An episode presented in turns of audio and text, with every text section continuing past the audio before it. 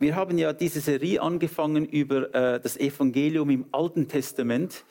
Wir wissen natürlich, das Neue Testament äh, ist die Geschichte, zum, die ersten vier Briefe oder die ersten vier Bücher im Neuen Testament über das Leben von Jesus Christus.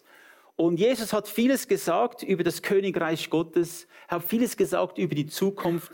Und dann, wenn wir die Briefe lesen, die der Apostel Paulus und der Petrus und der Johannes und andere geschrieben haben, dann sehen wir, wie die ersten Gemeinden, wie sie geglaubt haben, was sie geglaubt haben. Diese Briefen wurden geschrieben auf ein Pergament und dann wurden sie verteilt und sie sind von Gemeinde zu Gemeinde gegangen. Und mit der Zeit hatte man sehr viele Briefe, man hat sie gesammelt und dann vereint in ein Buch, das Neue Testament. Und es ist ein großer Segen, dass wir dieses Neue Testament haben. Dass wir diese Anwendungen haben, wie wir unser Leben leben sollen als Christen. Aber ganz am Anfang war es so, dass, dass, die, dass das Neue Testament noch nicht entstanden ist. Das ist erst später gekommen, vielleicht 30, 40 Jahre nach Christus. Also man sagt, das Markus Evangelium ist das erste neutestamentliche Buch, das entstanden ist. Das war vielleicht 53 oder 35 nach Christus ist das Markus Evangelium entstanden. Nach was haben sich also die Apostel und die ersten Christen orientiert? Wie haben sie ihr Leben gelebt? Woher hatten sie die Informationen? Sie hatten sie vom Alten Testament. Denn im Alten Testament, und das war schon lange vorher, das war schon äh, äh vielleicht 100 Jahre vor Christus abgeschlossen, und Jesus hat, selbst Jesus hat eine Übersetzung des Alten Testaments benutzt, eine griechische Übersetzung.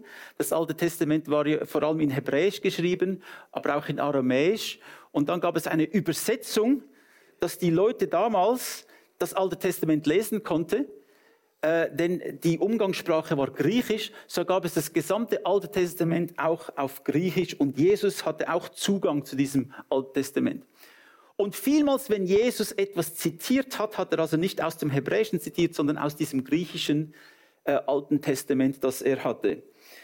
Und äh, ja, es ist interessant zu sehen, dass im Alten Testament alle Aussagen über Jesus äh, in Jesus Christus erfüllt wurden. Es gibt vieles, das das Alte Testament uns offenbart. Und das ist etwas Wunderschönes. Wir können auch mit Menschen, die vielleicht Jesus noch nicht kennen, äh, auch im Alten Testament viele wertvolle Hinweise finden auf unseren Erlöser, auf Jesus Christus.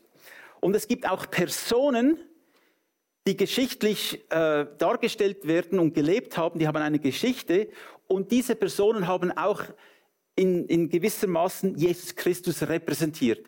Ihre Lebensgeschichte ist ein Bild auch von dem, wer Jesus Christus ist. Und so gibt es in jedem Buch des Alten Testaments Hinweise auf einen Erlöser. Es gibt Hinweise auf unsere Errettung. Und heute werden wir ein bisschen das Leben des Abraham anschauen, denn auch Abraham war ein Mensch, ähm, der mit Gott unterwegs war und sein Leben und seine Geschichte und die Verheißungen, die er empfangen hat, betreffen auch uns heute. Und sein Leben auch repräsentiert Erlösung und den Erlösungsplan von Jesus Christus. Das erste, was wir über den Abraham wirklich hören, ist im 1. Mose 12.1. Da heißt es einfach, da sagte Jahwe zu Abraham. So sein Name war ursprünglich Abraham und dann später wurde es zu Abraham geändert. Also Gott hat ihm einen neuen Namen gegeben, von Abraham zu Abraham. Da sagte Jahwe zu Abraham, zieh aus deinem Land weg verlass deine Sippe und auch die Familie deines Vaters und geh in das Land, das ich dir zeigen werde. Hm. Also da hat der Abraham gelebt in seiner Sippe mit seinen Familien, mit seiner Familie, seinen Verwandten äh, in Ur. Das ist irgendwo heute Irak. Und dort war er glücklich und zufrieden, mehr oder weniger, in diesem heidnischen Volk.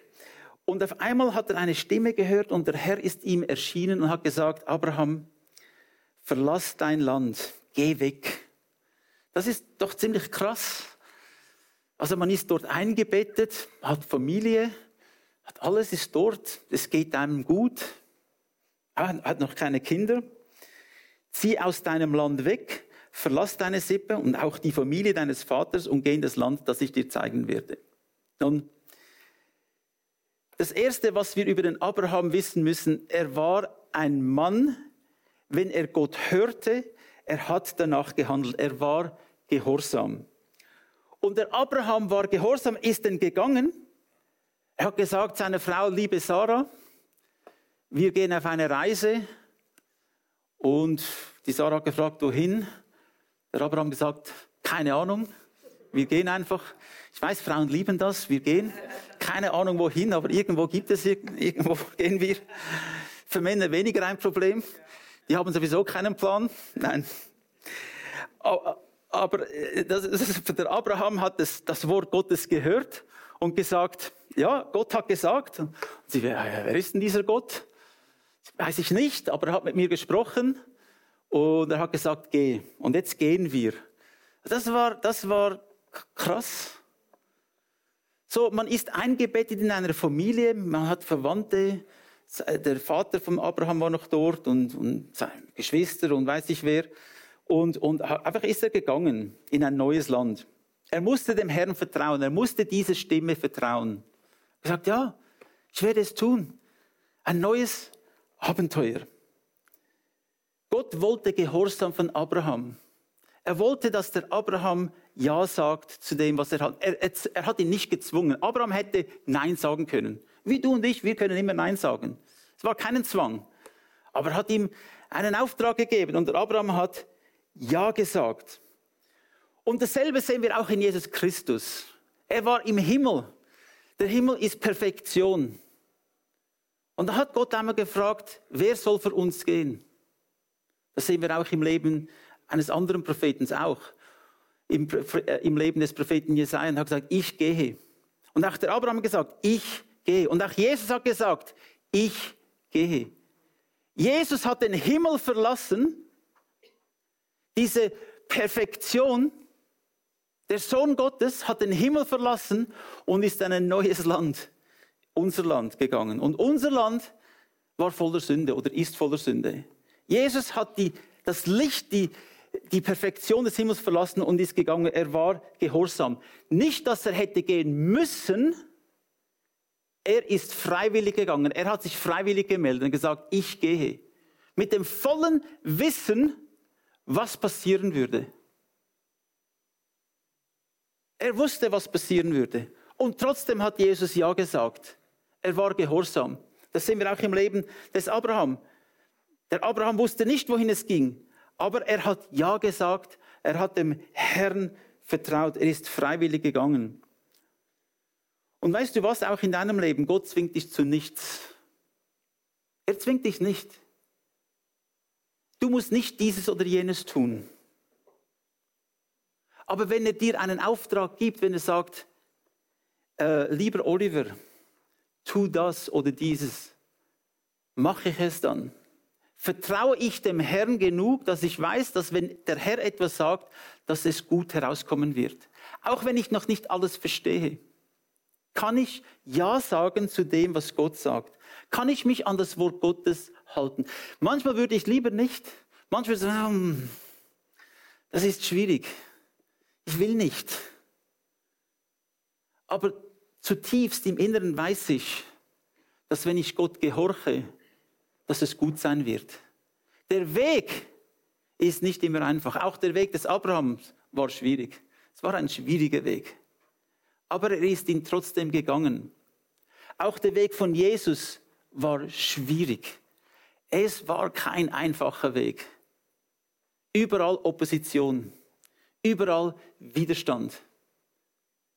Aber trotzdem hat er es gemacht und wir müssen uns alle fragen, sind wir bereit, Ja zu sagen, wenn der Herr sagt, tu dies oder tu jenes? Sind wir dann bereit? Oder sagen wir, nein, ich bleibe lieber in meinem kleinen Schiff, ist bequem in meinem Schiff, ich kenne mich aus in meinem kleinen Schiff. Ja, manchmal äh, gibt es ein bisschen Wellen, aber das verkrafte ich schon. Ich will nicht weitergehen. Ich will in meiner Sicherheit bleiben. Aber wisst ihr was? Die Wunder Gottes, die, die Größe Gottes, die Herrlichkeit Gottes sieht man, wenn man folgt, wenn man dem Herrn gehorsam ist. Nur wenn man auf eine Reise geht, nur wenn man mit dem Herrn vorwärts geht, nur dann sehen wir auch die großen Wunder Gottes. Du kannst in der Sicherheit bleiben deines Lebens, so wie du es leben willst. Und du wirst ein Leben leben, ja, wie viele andere auch. Oder du kannst sagen, ich will mehr. Ich glaube, es gibt mehr. Gott hat für mich ein Land. Gott hat für mich eine Verheißung. Ich will, dass diese Verheißung in meinem Leben zutrifft, dass es sich erfüllt. Und da musst du gehen. Deine Komfortzone verlassen, aus dem Boot heraussteigen und gehen. Das hat Jesus auch gemacht. In diesem Weg ist auch der Abraham ein Bild von Jesus, der gesagt hat, ich gehe, ich bin bereit, ich bin gehorsam dem Herrn gegenüber. Und dann heißt es auch im Philipper 2, 5 bis 9, eure Einstellung soll der von Jesus Christus gleichen. Er war genau so wie Gott und hielt es nicht gewaltsam fest, Gott gleich zu sein. Er legte alles ab. Das muss man sich einfach, das können wir uns gar nicht vorstellen. Also was, was Herr Jesus Christus abgelegt hat, das können wir uns nicht vorstellen. Er legte alles ab und wurde einem Sklaven gleich. Er wurde Mensch und alle sahen ihn auch so. Er erniedrigte sich selbst und gehorchte Gott bis zum Tod, zum Verbrechertod am Kreuz. Darum hat Gott ihn über alles erhöht und ihm den Namen geschenkt, der über allen Namen steht. Was ich auch bei dieser Bibelstelle sehe, ist, was für eine Haltung hat Jesus Christus gehabt? Im Leben es, geht es vielmals um Haltung. Da gibt es einfach viele Motivationen, warum dass wir eine gewisse Haltung haben. Manchmal kommt da Stolz, manchmal ist da Angst, manchmal ist ja, falsche Informationen, die wir haben und dann formulieren wir eine Meinung, wir entwickeln eine Haltung gegenüber gewissen Dingen. Und was ist das für eine Haltung, die ich habe? Wir müssen das immer wieder überprüfen und ich, ich bitte dich, überprüf deine eigene Haltung gegenüber Gott, gegenüber deinen Mitmenschen, gegenüber der Gemeinde, gegenüber anderen Christen. Was für eine Haltung hast du? Was bedeutet dein Nachbar für dich heute Morgen? Was bedeutet die Gemeinde für dich? Was bedeutet der Herr für dich? Was für eine Haltung hast du? Jesus hatte die Haltung erstens einmal von Demut. Er erniedrigte sich selbst. Er war ja Gott, hat aber alles abgelegt. Und er wurde einem Sklaven gleich. Wir, wir sind manchmal so stolz auf unsere auf unsere Errungenschaften. Jesus hat alles abgelegt. Also wenn, wenn jemand eine Errungenschaft hat, äh, er hat das Universum erschaffen. Er hat das Leben erschaffen. Er ist das Alpha und das Omega. Er ist der Erste und der Letzte. Das ist Jesus. Jesus war am Anfang dabei, als Gott sagt, es werde Licht und es wurde Licht. Jesus war dort und führte alles aus. Er ist der König über alle Könige, der Herr über alle Herren, Jesus Christus. Was für eine Haltung hatte dieser Sohn Gottes? Er wurde einem Sklaven gleich. Und ich denke, wir müssen auch eine, eine Haltung der Demut entwickeln. Eine Haltung der Demut ist nicht eine schwache Haltung. Es ist eine Haltung, die Person weiß ganz genau, meine Sicherheit ist in Jesus Christus allein. Demut ist, wenn du realisierst, deine Sicherheit, deine Zukunft, dein ganzes Leben ist in der Hand von Jesus Christus und du vertraust ihm. Du bildest dir nicht ein, dass du dich selbst retten kannst, sondern du weißt, es geht nur durch Christus. Demut. Das Zweite, was, er, was wir über Jesus Christus sehen und seine Haltung, ist Dienst. Er ist gekommen, um zu dienen. Ein Sklave diente und auch Jesus wurde wie ein Sklave. Er diente den Menschen. Ein Sklave gehört nicht mehr sich selbst.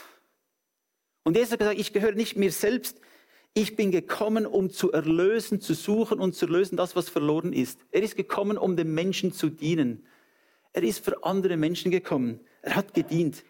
Und das Dritte, was wir sehen, ist, er ist gehorsam.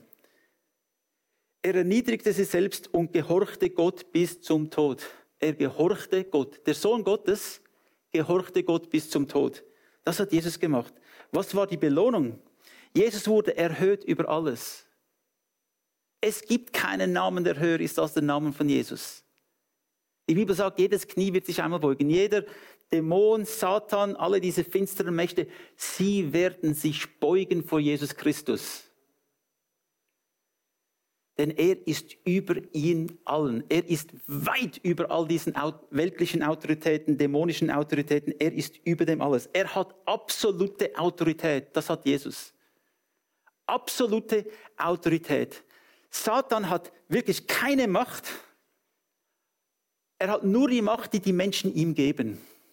Er hat nur dann Macht, wenn Menschen es zulassen, gebraucht zu werden von ihm. Aber wenn du in Christus bist, wenn du Christus angenommen hast, wo bist du?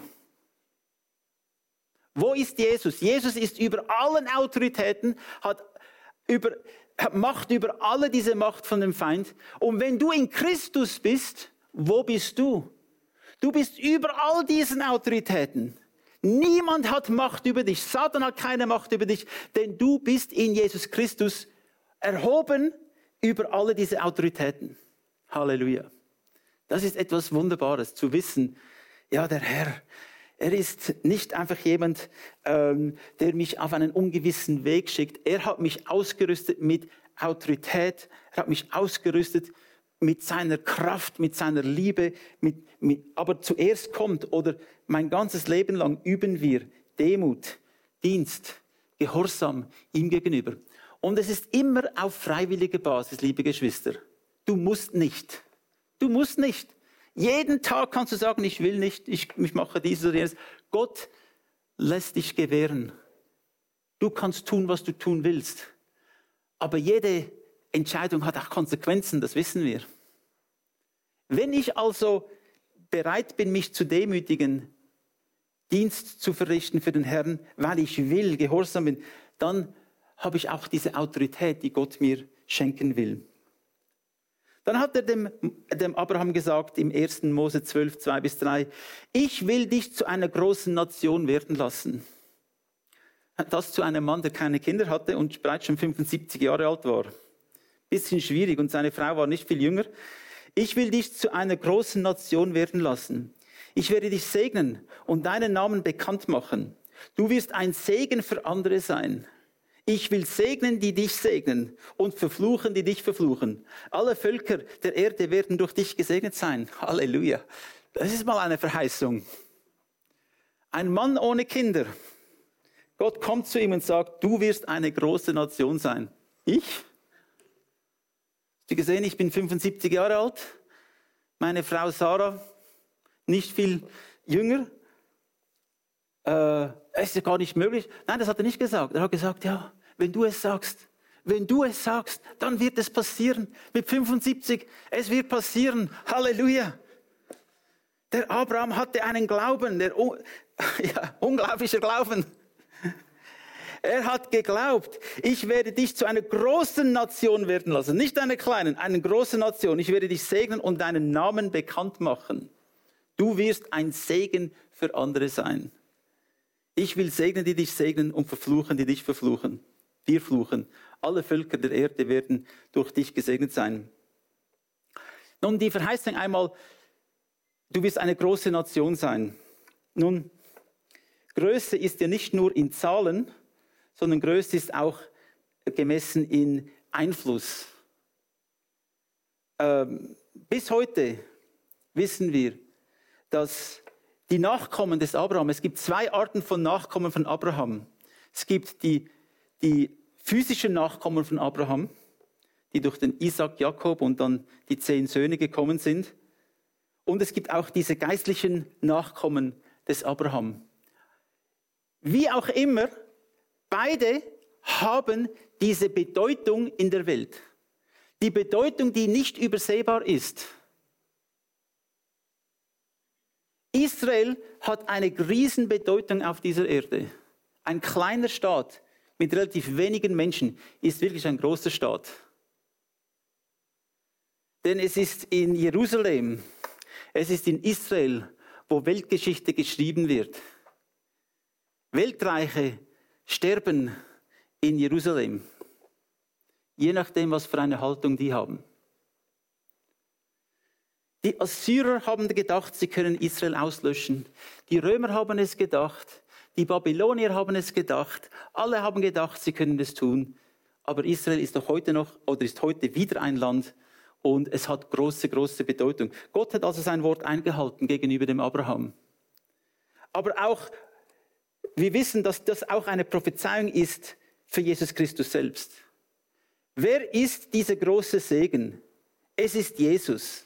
Jesus, ein, ein physischer Nachkomme von Abraham, wurde und ist ein Segen für die ganze Welt. Diese eine Person, der eine Nachkomme, Jesus Christus, ist nicht nur der Nachkomme von Abraham, er ist natürlich der Sohn Gottes, aber wir in Jesus Christus sind die Nachkommen von diesem Abraham und wir sind ein Segen. Und wenn jemand dich segnet, sind die Personen gesegnet. Und wenn jemand dich verflucht, sind die Personen verflucht. Wenn jemand gegen dich spricht, dir Böses wünscht, musst du dich nicht verteidigen, denn der Herr ist für dich. Diejenigen, die ihren Mund öffnen gegen dich, werden verflucht, sind verflucht. Und diejenigen, die dich segnen, sind gesegnet, weil du in Christus bist. Halleluja. Alle Völker der Erde werden durch dich gesegnet sein. Liebe Geschwister, was wir bekommen haben durch den Abraham, der Nachkomme, Jesus Christus, ist größer als irgendetwas anderes, das wir jemals äh, erhalten könnten. Es gibt nichts, das sich mit dem vergleichen kann. Jesus Christus ist der Segen. Jesus Christus ist der Weg, den Gott uns gegeben hat, damit wir die Nachkommen Abrahams sein können, damit wir in dieser Verheißung leben können. Durch Jesus Christus. Und wenn du Ja gesagt hast zu Jesus, dann bist du ein Nachkomme des Abrahams. Du wirst leben für alle Ewigkeit. Du stehst unter dem Schutz Gottes und du wirst ein Segen sein für viele andere Menschen. Halleluja. Wenn du betest, wenn du, wie der Abraham auch gebetet hat, wenn du betest, wird etwas passieren. Gott hört deine Stimme. Warum? Also, ah, das ist ein Nachkomme des Abraham.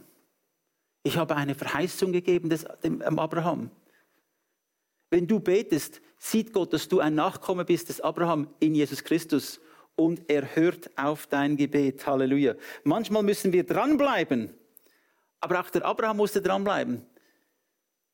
Er ist dann gegangen, er ist durch die Wüste gewandert, irgendwann ist er an einen Ort gekommen und sein Neffe ist noch mit ihm auch mitgekommen.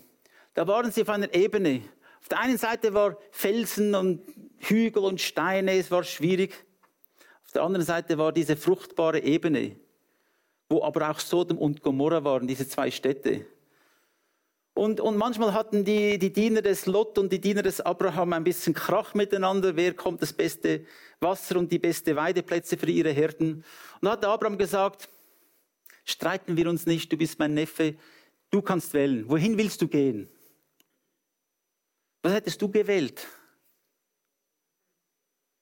Fruchtbare Ebene, das Jordanland, grünes Wasser, grün, Wasser überall. Dattel, ich war kürzlich dort, voller Dattelwälder, wunderschön.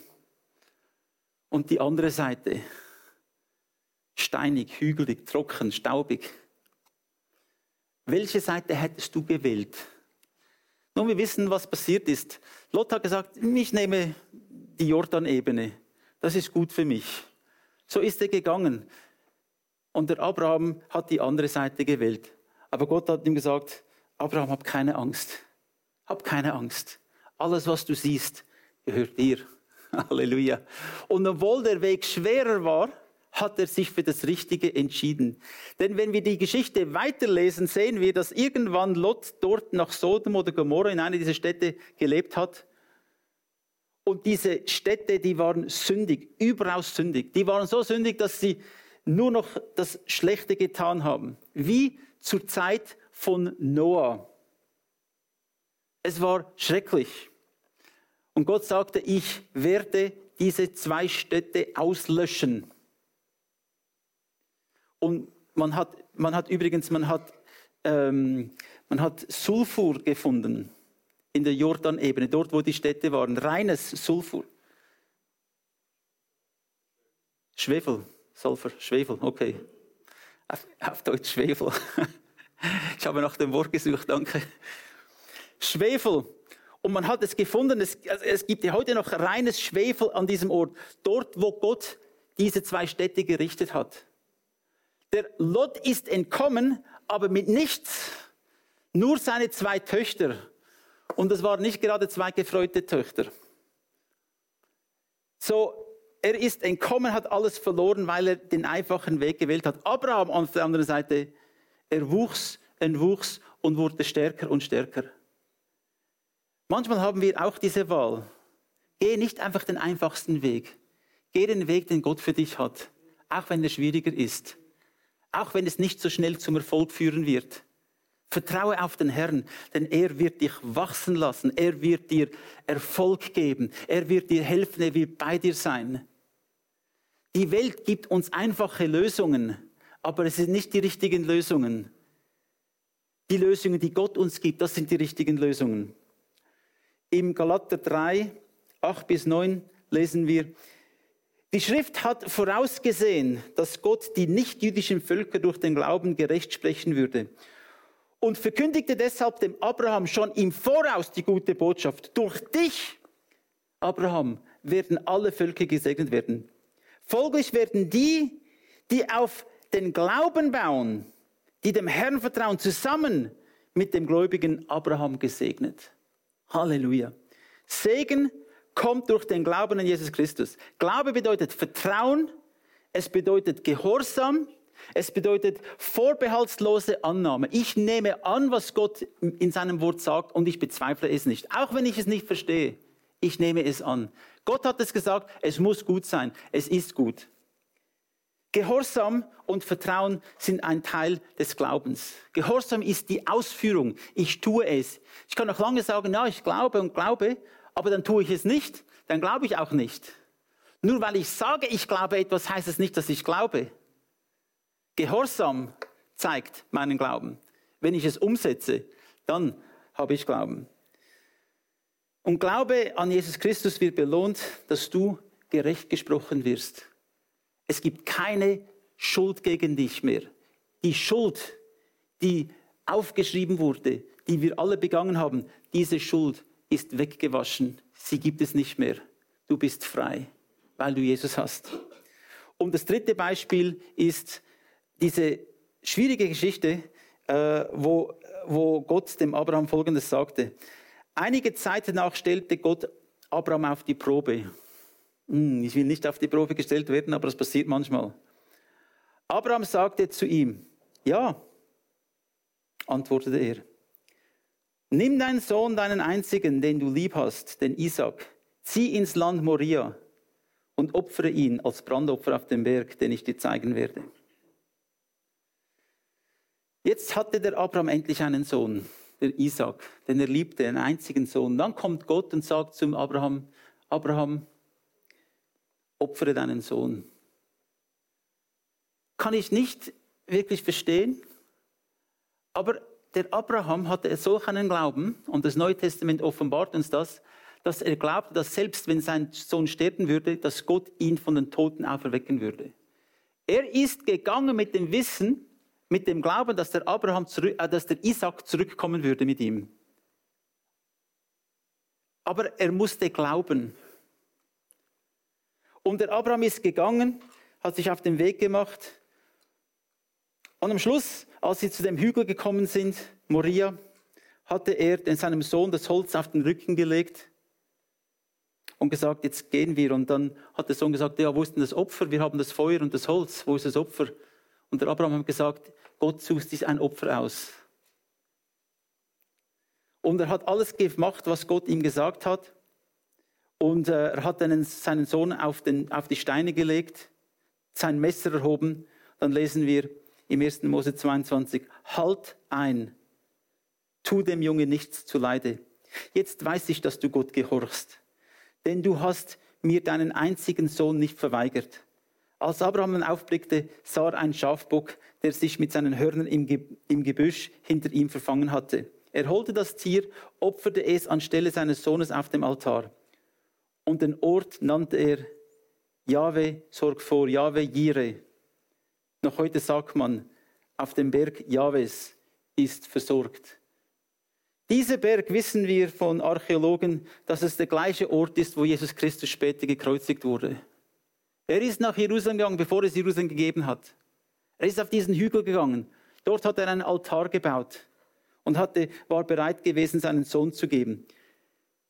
Gott hat den Isaac verschont, aber er hat seinen einzigen Sohn nicht verschont. Seinen einzigen Sohn Jesus Christus hatte auch das Holz auf seinem Rücken. Das Kreuz hat er selbst getragen. Er wurde dann gekreuzigt, der Sohn Gottes, und er hat es für uns gemacht.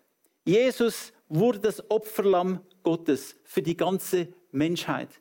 In diesem Sinne sehen wir auch, der Glaube, den Abraham hatte, der bereit war, seinen Sohn zu geben, zu gehorchen, weil er wusste, Gott würde ihn von den Toten auferwecken. Und auch Jesus wurde von den Toten auferweckt.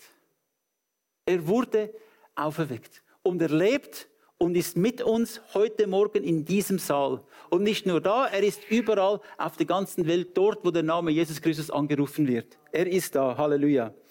Liebe Geschwister, ich möchte euch ermutigen, einfach weiterzugehen auf diese Reise, auf der ihr seid mit Jesus Christus. Dem Herrn zu gehorchen, wenn er sagt, tu dieses oder tu jenes. Denke nicht, ist es bequem für mich, ist es einfach für mich, sondern denke daran, was der Herr für uns gemacht hat und sage, wenn ich dem Herrn gehorche, dann habe ich diesen Segen Gottes über meinem Leben, wie ich ihn sonst nicht bekomme, durch Gehorsam. Amen. Amen. Preis den Herrn.